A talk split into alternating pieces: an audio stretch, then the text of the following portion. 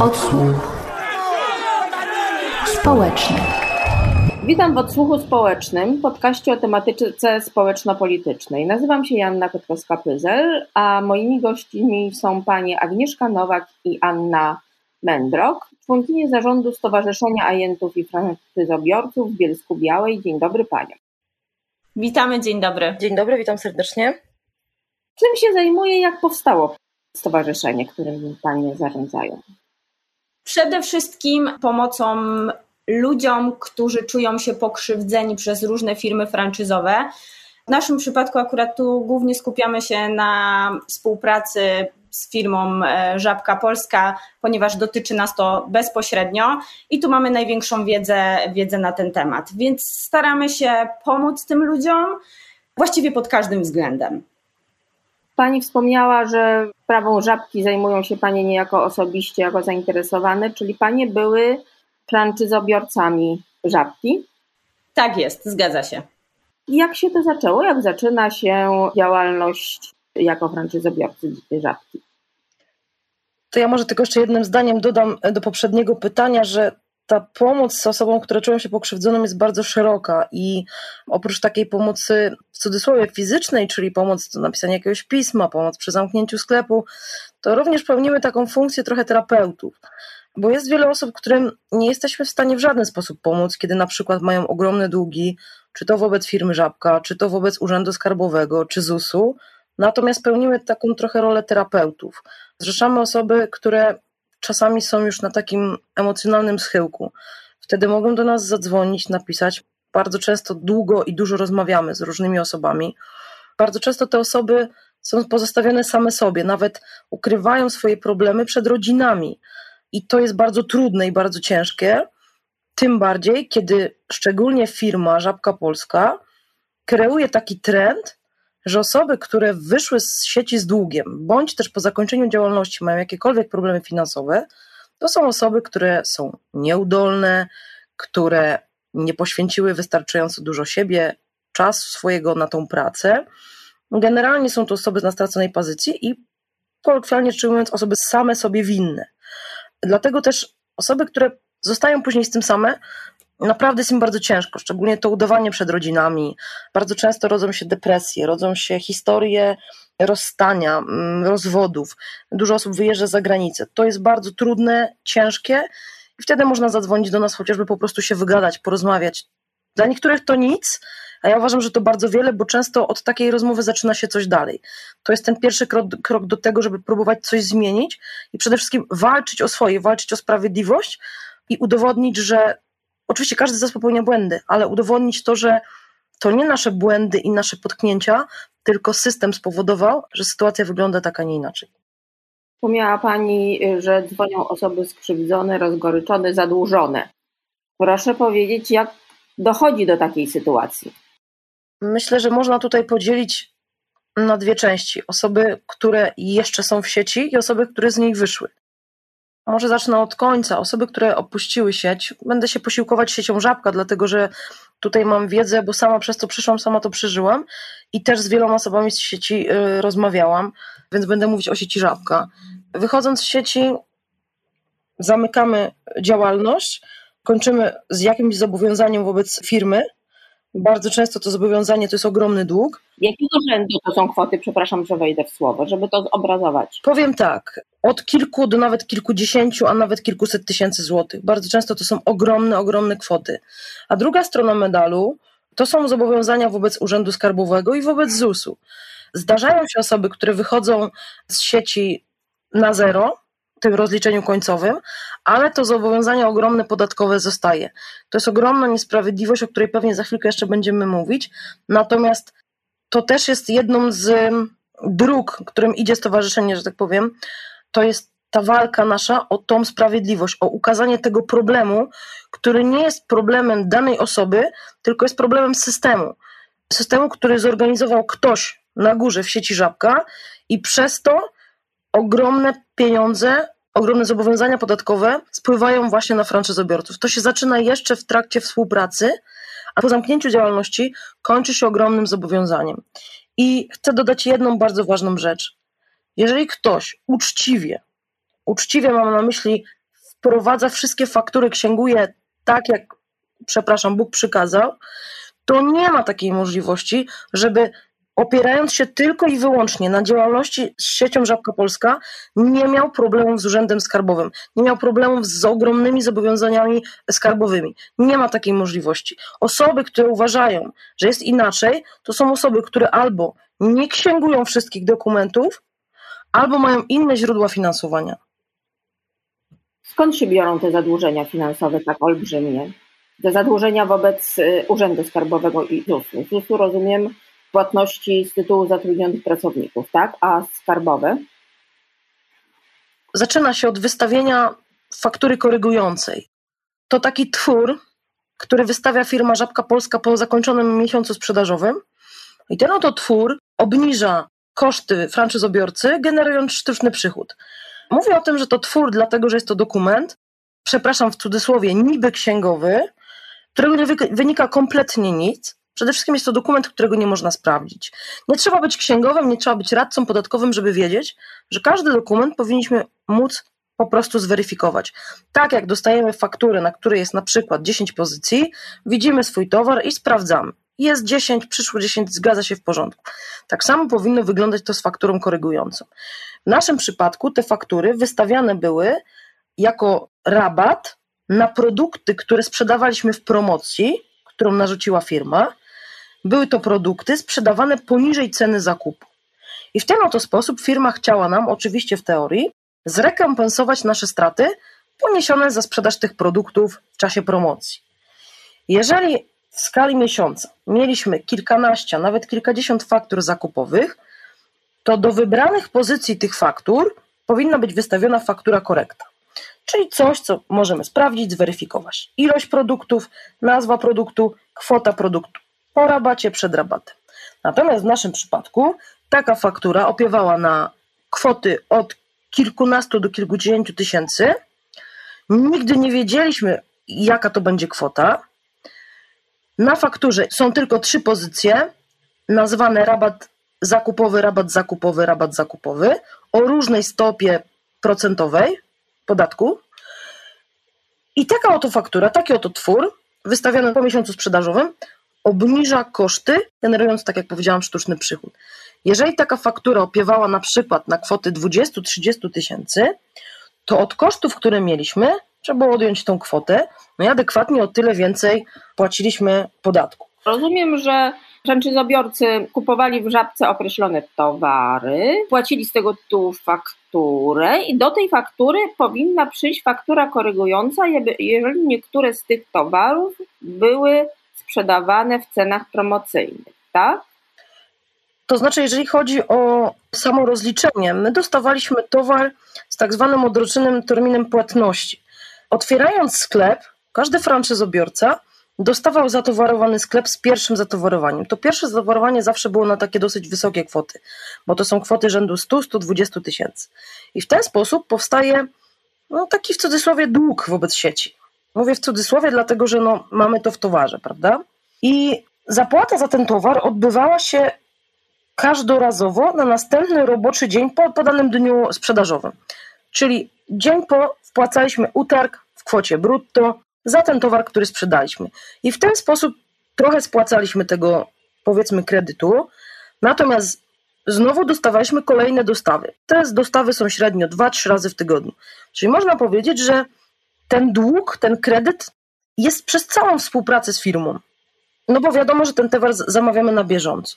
I na koniec współpracy odbywa się inwentaryzacja, zostaje wyliczone saldo, przykładowo jest to kwota 100 tysięcy złotych i tym samym te 100 tysięcy złotych powinniśmy mieć w towarze. Każdy brak towarowy powoduje ten dług już realny, fizyczny wobec sieci.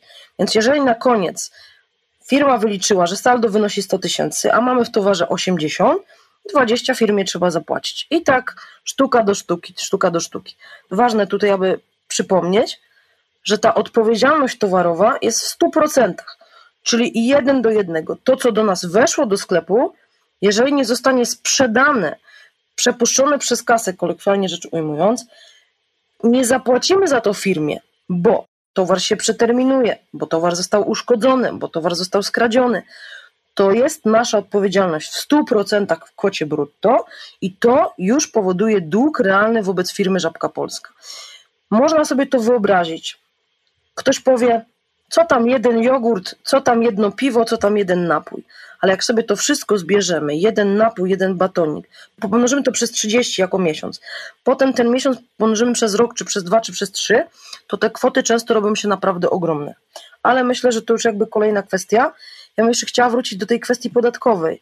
Urząd Skarbowy działał jak taki trochę chytry lis. W momencie, kiedy te zobowiązania podatkowe, a były one naprawdę bardzo, bardzo duże, nie zostały spłacane przez franczyzobiorcę, momentalnie dochodziło do zajęcia kont. I franczyzobiorca stawał pod takim dylematem. Albo na szybko organizuje pożyczkę, na początku u bliskich, znajomych, później w bankach, potem kiedy już tych pożyczek było kilka, to w parabankach, tak żeby móc odblokować tą pensję od Żabki, żeby móc się rozliczyć też ze swoimi pracownikami. Natomiast ZUS był takim graczem drugiego planu. Oni sobie zawsze grzecznie czekali, aż doszło do takich kolosalnych, ogromnych zadłużeń, wtedy dopiero zajmowali rachunki. Czyli w praktyce wyglądało to w ten sposób, że na Urząd Skarbowy trzeba było wyciągnąć pieniądze spod ziemi i go zapłacić, natomiast ZUS czekał. No i niestety dochodziło do tego, że osoby, które... Ja chcę tu powiedzieć o kwotach, żeby Państwo mieli wyobrażenie tego. Jeżeli franczyzobiorca otrzymywał przelew na kwotę 12-13 tysięcy złotych, a czasem nawet i 10, to wszystko zależało też od wielkości sklepu, to łatwo można policzyć, ile z tych pieniędzy zostawało, jeżeli trzeba było opłacić pracowników, zapłacić księgową, wszelkie koszty marketingowe i to wszystko, co jest związane z działalnością, a podatek wychodził na przykład w kwocie 7-8 tysięcy. Nie dość, że praktycznie już nic nie zostawało, to na ZUS już kompletnie nie wystarczało pieniędzy.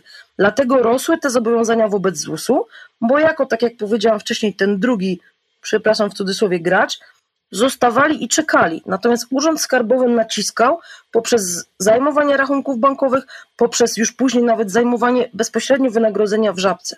Stąd te długi kumulowały, rosły i niestety pętla na szyi się zaciska. To najgorsze w tym wszystkim jest to, że to się dzieje cały czas. To dotyka bardzo wiele osób będących we franczyzie sieci Żabka. I tak jak wspomniałam na początku, nie mówi się o tym. Ludzie się tego wstydzą, ludzie o tym nie wiedzą. Też przez właśnie tą presję sieci, która mówi o tym, tylko ty masz takie problemy. Tylko ty nie umiesz sobie z tym poradzić, bo to jest twoja wina. To ty nie umiesz zarządzać personelem, to ty nie umiesz zarządzać firmą i tak dalej, i tak dalej. To niestety rośnie, piętnuje i wiąże się z tym później wiele, wiele różnych kłopotów. Rozumiem, ale skąd ta kwota podatku? Jeżeli w kasie było 20 tysięcy, a 7 tysięcy podatku, to... Ja bym chciała to tak porównać troszkę do zwykłego sklepu. Zwykły sklep kontra sklep Żabka. Może to tak troszkę rozjaśni nam całą sytuację. Więc tak, zasadnicza różnica to system rozliczeniowy względem Skarbu Państwa. Zwykły przedsiębiorca rozlicza się na podstawie książki przychodów i rozchodów. W zwykłym sklepie rozliczenie podatkowe jest proste. Zamawiamy towar, mamy koszty, z drugiej strony jest przychód, czyli sprzedaż fiskalna. Po odliczeniu kosztów, z tego co nam fizycznie zostało, płacimy podatek dochodowy, jest to logiczne, zrozumiałe, każdy przedsiębiorca to wie. W przypadku Żabki wygląda to tak, że sklep teoretycznie jest nasz, kasa fiskalna zarejestrowana jest na nas i Urząd Skarbowy widzi to, co jest na kasie fiskalnej i to, co jest w książkach. Powiedzmy, że po zapłaceniu wszystkich kosztów według fiskusa zostaje nam, dajmy na to, 10 tysięcy złotych. Ale to tylko w teorii, bo w praktyce my 100% utargu brutto w gotówce, tak jak koleżanka mówiła wcześniej, i w kartach wpłacamy do firmy Żabka Polska. Z pierwszym dniem nowego miesiąca dostajemy rozliczenie i przelew i tutaj się też zgodzę, że średnio jest to mniej więcej od 10 do 12 tysięcy złotych, w zależności też od sklepu i od tego, jakie utargi, tak powiem kolokwialnie, robimy. Z tych 10-12 tysięcy złotych, z tych pieniędzy opłacamy ZUS-y, pracowników i fizycznie w kieszeni zostaje nam około 3 tysiące złotych. Ale Urząd Skarbowy widzi w księgach, że zostało nam 10 tysięcy i chce od nas podatek właśnie od tej kwoty. Nie boję się tego stwierdzenia, że jest to przekręt podatkowy na ogromną skalę, bo jesteśmy rozliczani z tego, co zarejestrowała kasa fiskalna i z tego, ile zamówiliśmy towaru. Nikt nie patrzy na to, ile tak naprawdę tych pieniędzy wpłynęło do nas. Przychód w postaci przelewu, o którym mowa, to nie jest przychód skarbowy jakby w rozumieniu pojęcia przychodu. To jest wynagrodzenie, które sieć przelewa do sklepu po rozliczeniu poprzedniego miesiąca. Na to wszystko nakłada się jeszcze jedna kwestia. Kierując się oczywiście naszym przykładem, zostało nam powiedzmy 10 tysięcy według kasy fiskalnej i tak jak mówiłam, z tego nas urząd rozlicza. Ale w praktyce Żabka wystawia nam właśnie te feralne korekty faktury na towar promocyjny, który my sprzedajemy poniżej ceny zakupu. Wystawia nam te faktury po to, aby teoretycznie wyrównać naszą stratę. Natomiast fiskus widzi nadal 10 tysięcy zarobku na kasie, a gdy przychodzi jeszcze ta faktura korekta, powiedzmy w kwocie 5 tysięcy złotych, to ona obniża nam nasz zakup i podatek naliczany jest już wtedy nie od 10 tysięcy, a od 15. Dlatego mówimy, że ta faktura to jest fikcyjny twór, który obniża nam koszty zakupu i generuje tak ogromny i sztuczny przychód na kasie fiskalnej według zwykłego systemu podatkowego. Czy to jest jakaś taka, mówiąc w cudzysłowie, podwójna księgowość? W sensie księgowość na potrzeby Żabki i księgowość prowadzona przez prowadzącego sklep na potrzeby Urzędu Skarbowego, tak? Czy to tak należy ująć? Bo tutaj tego nie rozumiem. Można to tak w sumie nazwać, bo tak jak mówię, my tych pieniędzy z tej faktury korekty nigdy w życiu nie zobaczyłyśmy. My dostajemy po prostu tylko właśnie fikcyjną fakturę, która obniża nasze koszty i przez to generuje dodatkowy przychód. Dodatkowy dochód. Ja może powiem tylko jeszcze jednym zdaniem, żeby to może bardziej rozświetlić. Najważniejsza kwestia. Kasa fiskalna zarejestrowana jest na nas, czyli obrót sklepu według Urzędu Skarbowego to jest nasz przychód. Natomiast my wpłacamy 100% utargu w kwocie brutto do Żabki. Czyli tak naprawdę kasy fiskalne i to, co się na nich znajduje i to, co jest w dokumentach księgowych, nijak się ma do tego, co tak naprawdę jest naszym przychodem. Kompletnie nijak. Natomiast Urząd Skarbowy widzi, kasa zarejestrowana na panią, a nie na panią Agnieszkę, to są pieniądze pani Agnieszki. Dodatkowym takim jakby dowodem na to, że to się dzieje, jest też to, że płatność z kart płatniczych bezpośrednio idzie na konto Żabki. My nawet tych pieniędzy nie widzimy. I tak samo pieniędzy z utargów. My, można w skrócie powiedzieć, mamy płacone wynagrodzenie na koniec miesiąca, z którego ponosimy koszty i z tego powinniśmy być rozliczani. Natomiast po prostu firma Żabka stworzyła taki system, omijając po prostu kwestię podatkową, gdzie cała ta odpowiedzialność spada na nas, ale my w żaden sposób nie mamy na to żadnego wpływu. Żadnego, kompletnie żadnego. Oczywiście mamy swoje koszty, jak chociażby koszty pracownicze, czy paliwo, czy księgową, ale to jest kropla w morzu z kosztami, które generuje taki sklep i też z dochodami tego sklepu. Obrazowo jeszcze powiem. Ja przeliczyłam sobie za 2018 moje przelewy z Żabki. To była kwota 125 tysięcy złotych, czyli mój faktyczny przychód 125 tysięcy, a dochód, podkreślę dochód, według fiskusa na picie wynosił 150 tysięcy. I to jest pokazanie, jaka jest ogromna rozbieżność w tych kwotach i jaka ja jestem według dokumentów strasznie bogata, gdzie nigdy w życiu takich pieniędzy na oczy nie zobaczyłam. To jest już 30 tysięcy różnicy między przychodem a dochodem. Kosmiczne. Natomiast mój PIT w przychodzie opierał na kwotę 1 200 000, co jeszcze wcale nie jest taką dużą kwotą. Co na to Urząd Skarbowy? I to jest właśnie kolejna gałąź naszych działań, czyli trochę walka z wiatrakami w postaci właśnie urzędów skarbowych. Dlatego, że, przepraszam, ale moim zdaniem, i powiem to publicznie i z pełną tego konsekwencją, ja uważam, że to wszystko jest po prostu ustawione. Dlatego, że zgłaszając taki problem, jeszcze prowadząc sklep, w momencie, kiedy te problemy z tym fiskusem się zaczęły, to znaczy mówię o problemach tego nierealnego opodatkowania, Urząd Skarbowy rozkładał ręce. I to nie tylko mój, ale wiele urzędów w Polsce. Wielokrotnie usłyszałyśmy w tak zwanych kuluarach, to Żabka, nie da się ich ruszyć. My nie możemy nic z tym zrobić. Byłyśmy odsyłane od jednego do drugiego urzędu. Dlatego też w momencie, kiedy powstało stowarzyszenie, poruszyłyśmy już chyba wszystkie możliwe instytucje w tym kraju, które zajmują się podatkami. I co ciekawe, nikt nie podjął się jakiejkolwiek kontroli, jakiegokolwiek sprawdzenia. I nikt też nie powiedział nam wprost, że nie mamy racji. Bo ja uważam, że jeżeli podatnik zgłasza problem podatkowy, to Urząd Skarbowy czy Krajowa Administracja Skarbowa to są urzędy, które powinny taki problem po prostu zbadać. I tu nie chodzi o różnicę złotówki, 2 czy 5. Mało tego, to nie jest tak, że to są 2 osoby. Takich osób są tysiące, bo to są osoby, które przez 20 lat takie sklepy prowadziły. Może nie 20, bo te problemy bardziej zaczęły się w momencie, kiedy firma zaczęła pracować jako franczyza. Wcześniej, kiedy był to system ajencyjny, nie było aż takich, przepraszam za wyrażenie, przekrętów, ale uważam, że i tak powinno to być sprawdzone. I to jest ciekawe, że właśnie Urząd Skarbowy, właśnie Krajowa Administracja Skarbowa, te urzędy milczą, odsyłają nas. My wysłałyśmy kilkanaście, a może nawet już kilkadziesiąt pism z zapytaniami. I jesteśmy odsyłani od jednego do drugiego. Nawet Krajowa Informacja Skarbowa, która w swoim nawet obowiązku ma udzielać informacji podatnikom, nie jest w stanie wydać nam indywidualnych interpretacji podatkowych. Zasugerowali, że źle sformułowaliśmy pytania. Okej, tworzymy teraz nowe, wysyłamy na nowo, zobaczymy, jaki będzie odzew.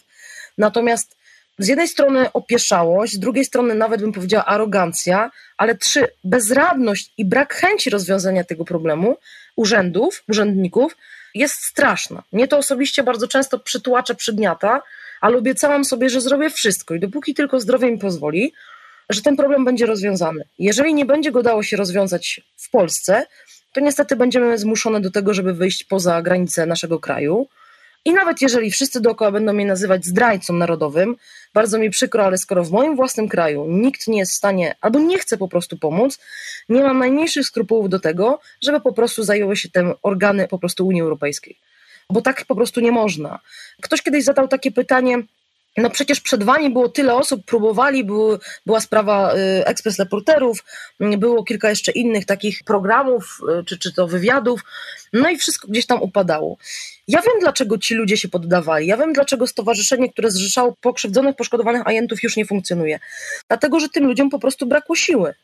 Brakło im siły. My też zakładałyśmy stowarzyszenie w takim trudnym okresie, bo w momencie, kiedy się założyłyśmy, w cudzysłowie, to za chwilę wybuchła pandemia, przyszedł COVID, wszystko zostało zamknięte, nasze działania też zostały bardzo mocno okrojone, nasz plan działań, nasz plan szukania też osób, które chcą pomóc i dołączyć przede wszystkim do stowarzyszenia, spełzły na niczym, dlatego że wydarzyło się coś, na to kompletnie nikt z nas nie miał wpływu. Natomiast przetrwałyśmy ten trudny okres, idziemy dalej. Tak jak powiedziałam, nie poddamy się i nawet jeżeli będą nas kolejny raz wyrzucać drzwiami, będziemy wchodzić oknem. W momencie, kiedy otworzyłyśmy stowarzyszenie, kiedy zorganizowałyśmy konferencję prasową w Sejmie, po raz pierwszy sieć wystraszyła się i wysłała do wszystkich franczyzobiorców maila z informacją, że wszystko, o czym mówimy, jest nieprawdą, a mało tego, zakazała franczyzobiorcom wypowiadania się w mediach. To pokazało tylko i wyłącznie, że mają się czego bać, że mają coś na sumieniu i że trafili na osoby, które się nie poddadzą.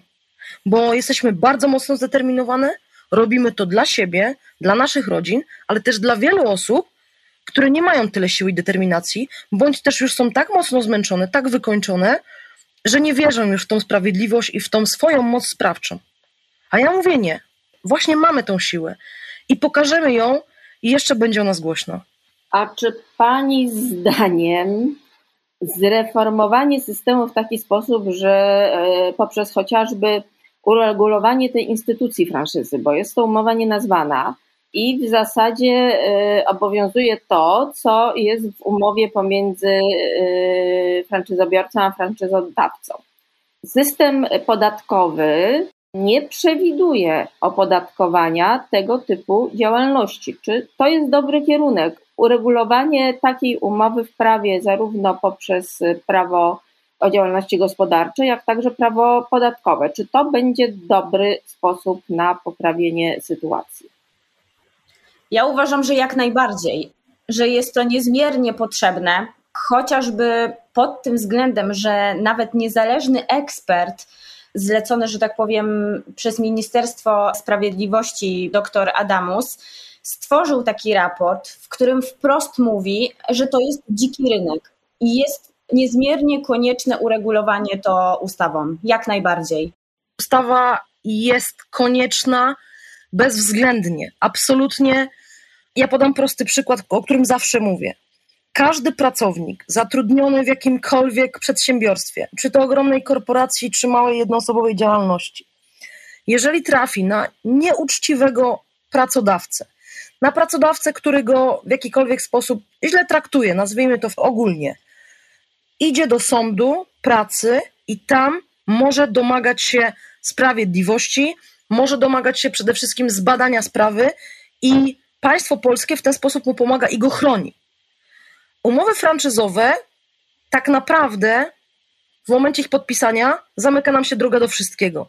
Nie ma w Polsce żadnej instytucji, nikogo, kto by w jakikolwiek sposób chronił tych malutkich. Bo prawda jest taka, że taka jednoosobowa działalność, taka ja, taka Ania i takich nas tysiące, nie mamy absolutnie żadnych szans w starciu z ogromną, wielką korporacją, która przede wszystkim ma ogromne pieniądze, ma ogromne wpływy, rzesze prawników, a my jesteśmy sami. I nie chodzi o to, żeby ktoś z instytucji państwowych stał między nami, ale właśnie chodzi o tą ochronę, chodzi o prawo i o respektowanie prawa. Od tych podstaw, które i u nas nie były przestrzegane, chociażby jak szacunek, chociażby jak ta równość stron, dlatego uważam, że ustawa jest w stanie ochronić tych małych, ale żeby ona była dobra, musi być skonsultowana z szeregiem ekspertów, musi być zrobiona naprawdę dobrze, rzetelnie, wymaga ogromnego poświęcenia czasu, wielu rozmów franczyzobiorców, ale oczywiście również franczyzodawców. Absolutnie nie jestem za tym, żeby to była ustawa, która będzie tylko i wyłącznie nakazywała franczyzodawcy pewne kwestie. To musi być pewnego rodzaju dopełnienie tego, aby jedna i druga strona była zadowolona, ale z poszanowaniem też prawa tego mniejszego. Bo oczywiście nigdy nie będziemy na równi, bo wiadomo, że korporacja zawsze będzie, czy w ogóle franczyzodawca będzie, powiedzmy sobie szczerze, wyżej niż franczyzobiorca, ale nie może być tak, jak właśnie Ania zacytowała pana profesora Adamusa, to jest dziki rynek. A pani, zawierając umowę, wspomniała pani o równości stron. Czy miała pani świadomość tego, chociażby jak to będzie opodatkowane, jak będzie wyglądała procedura opodatkowania? Czy ktoś to paniom powiedział? Odbyło się szkolenie, na którym głównie skupialiśmy się na zasadach funkcjonowania sklepu. Jeżeli chodzi o system podatkowy, lakonicznie było kilka zdań. Według sieci opierało się to na zwykłej, prostej księgowości na zasadzie książki przychodów i rozchodów. Powiedziano nam, że od tego będzie księgowa, która się wszystkim zajmie i będzie dobrze. Absolutnie nie. Każdy z nas ma swoją własną księgową, tak jak każda inna osoba prowadząca działalność gospodarczą. Trzeba dodać, że ta księgowość jest na tyle specyficzna, że nie każde biuro księgowe, do którego byśmy dzisiaj zadzwonili, weźmie w rozliczenie franczyzobiorcę sieci Żabka. Właśnie przez te faktury korekty, ponieważ później księgowe nie umieją swoim klientom wytłumaczyć, jak może wyjść podatek, który jest równy właściwie 80% jego przychodu. Jak wygląda umowa z franczyzobiorcą? Czy to jest obszerny dokument? Można było przedtem, czy on był negocjowany? Można było przyjść z własnym prawnikiem i dyskutować o postanowieniach tej umowy? Jak to wyglądało? Absolutnie nie. W moim przypadku podpisanie umowy odbyło się w oddziale firmy w Tychach i tam pierwszy raz na oczy zobaczyłam ten dokument. Myślę, że miało on około 30 stron. Nie było możliwości zapoznania się z tą umową. Pani, która udostępniła mi tą umowę, kazała tu i teraz natychmiast podpisać. Co jeszcze ciekawe, umowy po podpisaniu umowy nie otrzymałam. Dopiero po korespondencji z firmą, myślę, że to było chyba z 3 albo 4 miesiące po tym, jak już sklep funkcjonował, dostałam listownie umowę pocztą. Także nie było możliwości zapoznania się wcześniej z tą umową, nie było możliwości nawet, powiem szczerze, przeczytania ją podczas podpisywania. Jeśli mówimy tutaj o jakiejkolwiek konsultacji z prawnikiem, absolutnie nie. Należy jeszcze dodać, że krąży taki mit, powtarzany jak mantra przez przedstawicieli sieci, że to, co mówimy na temat właśnie umów, jest absolutną nieprawdą. Ja przeprowadziłam około 300 rozmów z franczyzobiorcami byłymi sieci Żabka i żaden z nich nie potwierdził, żeby mógł się zapoznać z umową przed jej podpisaniem. To jest pierwsza sprawa. A druga to jeszcze taka, że oprócz umowy, która ma kilkanaście stron, do umowy dołączone są tak zwane instrukcje i wytyczne. I w nich szczegółowo zawarte są informacje dotyczące chociażby rozliczenia, dotyczące kontroli prowadzonej w sklepie i wielu innych rzeczy. Tego nie widzimy podczas podpisania umowy. To jest dostępne na takim specjalnym portalu żabkowym już będąc w sieci. I co ważne, instrukcje i wytyczne bardzo często zmieniają się, ewoluują bez powiadomienia nas wcześniejszego, bez negocjacji. Wstajemy rano, idziemy do pracy, okazuje się, że one są zmienione. Nie mamy na nie żadnego wpływu. Z automatu musimy je podpisać, może nawet nie podpisać, zaakceptować, a jeżeli tego nie zrobimy, to jest to równoznaczne z wyjściem z sieci. Także sama umowa w sobie to jest 10%, to jest umowa, a cała reszta, 90%, to są właśnie szczegóły, które są zawarte w instrukcjach i wytycznych, na które kompletnie nie mam wpływu, o których kompletnie nie wiemy. Ja pracowałam 5 lat w sieci, niektóre wytyczne zmieniały się co 2, nawet 3 miesiące. A na szkoleniu była mowa o tej umowie, jakoś było omawiane, czy też nie? Było kilka lakonicznych zdań o tym, że jest to standardowa umowa, że jest ona przygotowana przez wyspecjalizowanych prawników, że firma Żabka ma super fantastyczny dział prawny, jest ogromną siecią z ogromnymi instytucjami i tam na pewno wszystko jest w porządku. Bardzo ogólnikowe informacje były nam przekazane na szkoleniu. I żadnego takiego prospektu informacyjnego, zasad prowadzenia działalności w formie pisemnej, no bo szkolenie to jest coś, co wysłuchujemy, no takiego dokumentu, który można zanieść do domu i spokojnie przeczytać, przeanalizować. Czy taki dokument był Państwu? Dostaliśmy segregator z materiałami do tego, jak prowadzić sklep. Myślę, że były tam jakieś lakoniczne informacje na temat ogólnie działalności, ale to wszystko było już po fakcie. To dostaliśmy w momencie, kiedy już się na to wszystko zdecydowaliśmy, ale głównie przez to szkolenie, przez wszystkie właśnie prospekty informacyjne, to było skierowane na samo sobie prowadzenie sklepu, na zatowarowanie sklepu, meblowanie sklepu, rzeczy, które się dzieją tam w środku, już podczas prowadzenia działalności. A Pani wspomniała o kontrolach dokonywanych w sklepie przez, rozumiem, franczyzodawcę. Co było kontrolowane? Ja uważam, że dział kontroli wszędzie jest bardzo ważny, w każdym przedsiębiorstwie. I tu jak najbardziej to, że franczyzodawca wymagał od nas spełnienia pewnych standardów, oczywiście rozumiem. Natomiast kwestia wykonywania tego pozostawia już wiele do życzenia. Była jasna instrukcja dotycząca właśnie kontroli. Kontrole to było sprawdzanie czystości sklepu, zatowarowania sklepu, pracowników, którzy na naszym sklepie pracowali, kontrola stanów magazynowych i ogólnie wygląd sklepu. Natomiast tak jak były informacje o tym, co w jaki sposób jest kontrolowane, tak jak na przykład kwestia ilości towaru na sklepie, jest to policzalne i albo jest, albo tego nie ma. Natomiast wiele takich pytań, które były w tej instrukcji, kończyło się taką subiektywną oceną osoby, która nas weryfikowała, czyli tak zwanego weryfikatora. I tu na tym tle dochodziło do bardzo wielu różnic, do bardzo wielu spięć i tego, co się kończyło dalej. To znaczy taka weryfikacja kończyła się albo nagrodą, albo karą. Całość to była 100%, nagroda i później za każdy odjęty procent to była albo mała nagroda, albo to było zero, bądź poniżej 80% to były kary, które sięgały do 1500. I tak jak powiem przykład, żeby to obrazowo wyjaśnić. Miałam regał z winem, który był zatowarowany w taki, a nie inny sposób. Pan weryfikator numer 1 przyszedł, powiedział, że jest wszystko ok. Pan weryfikator numer 2 przyszedł, powiedział, że nie jest ok, ponieważ powinny być tam, powiedzmy, zamienione półki. I to właśnie była ta subiektywna ocena. Ktoś stwierdził, że podłoga jest czysta, drugi przyszedł, stwierdził, że ona jednak jest brudna. Ktoś stwierdził, że pani na kasie się uśmiecha, a drugi stwierdził, że jednak ma za mały uśmiech.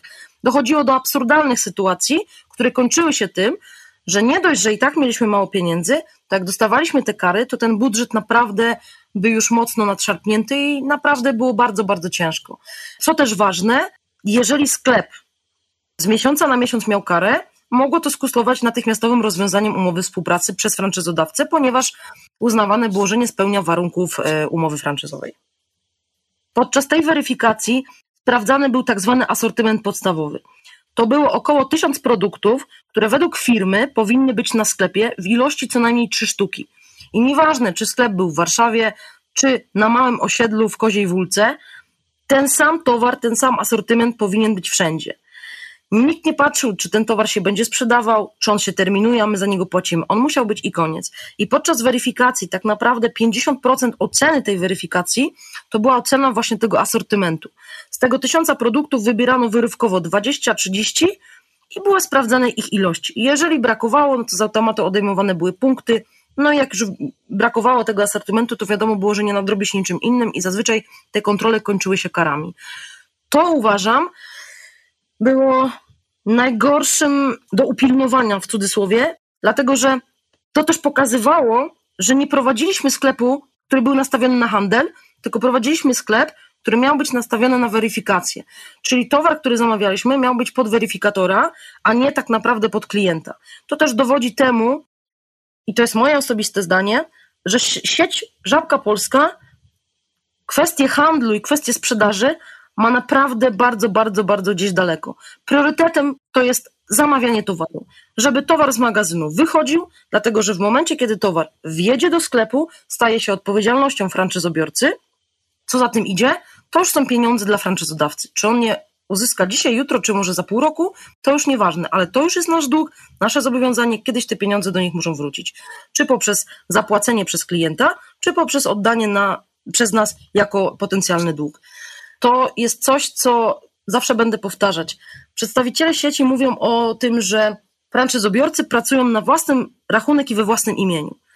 Niestety, nijak się ma do rzeczywistości to. Nie mamy żadnej swobody prowadzenia działalności, chociażby przez to, że firma narzuca nam to, jaki towar w jakich ilościach mamy zamawiać. To jest coś, co pokazuje, że absolutnie tak naprawdę nie mamy tam do powiedzenia właściwie nic poza tym, kogo zatrudnimy na jakim etacie. To jest nasza taka maksymalna swoboda działalności. To też się odnosi do ustawy o zakazie handlu. Kiedy weszła ustawa o zakazie handlu, wielu z nas cieszyło się, że w końcu będziemy mieli ten jeden dzień w tygodniu, tą niedzielę, gdzie będziemy mogli po prostu odpocząć. Nawet jeżeli nie ma nas w pracy, to, że nie będzie telefonów, nie będziemy musieli myśleć o zamówieniach itd., itd. Co się okazało? Szybko, zwięźle przeprowadzona akcja, zostaliśmy nazwani placówką pocztową. To jeszcze nic, bo przecież jako franczyzobiorcy mogliśmy sami otwierać sklepy, ale to nazwanie się placówką pocztową było po to, żeby mogli pracować zgodnie z prawem nasi pracownicy, żebyśmy my się nie zbuntowali i nie powiedzieli: halo, chcemy też odpocząć. No i niestety wyszło jak wyszło. I coś, co jest bardzo istotne. Dzisiaj firma reklamuje się, przegania się, właściwie już w ciągu ostatnich miesięcy znowu podwyższyli tą kwotę gwarantowanego przychodu. Jeżeli dzisiaj otworzymy jakikolwiek prospekt informacyjny, w internecie, w gazecie, w radio, słyszymy jedno: włóż 5000 zł, damy ci zatowarowany sklep, a otrzymasz przez rok 17 000 netto gwarantowanego przychodu. I koniec komunikatu. Wiele osób, szczególnie teraz w dobie pandemii, gdzie tracą pracę, gdzie szukają jakiegoś pomysłu na siebie, na swój biznes, ludzie młodzi, którzy słyszą 5000, nawet wezmę mały kredyt, rodzice pomogą, jakoś to będzie, otwieramy, przecież tych sklepów jest mnóstwo, przecież to się kręci. I co się okazuje? Liczą, kalkulują, 17 000 na dużo wystarczy. Tylko uwaga, gwiazdka, 17 000 netto po spełnieniu określonych warunków. I ja uważam, że przygoda z tą siecią, oczywiście w dużym cudzysłowie przygoda, zaczyna się już od mega nieszczerości, od ogromnej niesprawiedliwości. Bo jak można komuś gwarantować coś, co absolutnie nie jest gwarantowane, bo trzeba spełnić szereg warunków, żeby te pieniądze uzyskać. I niestety część z tych warunków to są warunki, na których nie mamy żadnego wpływu, jak na przykład ta ocena weryfikatora. To też ma wpływ na to, czy dostaniemy ten gwarantowany przychód. Jeżeli weryfikator będzie miał zły dzień, przepraszam państwa weryfikatorów, bardzo często tak było, będzie pan miał zły dzień, da nam niską ocenę, nie dostaniemy przychodu gwarantowanego. Kolejna kwestia, wszystkie niedziele niehandlowe, wszystkie święta sklep musi być otwarty. Musi. Nieważne, czy jesteśmy na urlopie. Nie możemy mieć urlopu, musimy mieć pracowników. Może się wydarzyć coś życiowego. Pracownik się spóźni, zaśpi, będzie miał chore dziecko. My w drodze do pracy będziemy mieć wypadek. Nikogo to nie obchodzi. Ten sklep musi być otwarty. Jeżeli nie będzie, to już nie mamy tego przychodu. I okazuje się, że przez pierwsze 2-3 miesiące ci ludzie ten przychód mają, a później, kiedy dzieją się różne rzeczy, na które nie do końca mają wpływ, tego przychodu już nie ma. I po pół roku, 8 miesiącach dzwonią do mnie osoby i mówią: słuchajcie, miał być 17, jest 8, jest 10. I zaczyna się problem. A to cały czas przychód, nie dochód. Dokładnie tak, dokładnie tak. I spirala się nakręca i maksymalnie po 10-12 miesiącach: proszę pomóc mi zamknąć sklep, proszę mi pomóc z tego wyjść. Zauważyłam taką tendencję w tym roku, że osoby z coraz krótszym stażem dzwonią, piszą do nas, że to już nie są osoby, które miały sklepy 4-5 lat, to są osoby, które prowadzą te sklepy maksymalnie rok, półtorej i one już wychodzą, rezygnują, bo widzą, co się dzieje, nie wyrabiają. Pozostaje mi tylko mieć nadzieję, że Państwa działalność jako stowarzyszenia będzie udana. Nie bierzemy pod uwagę innej opcji.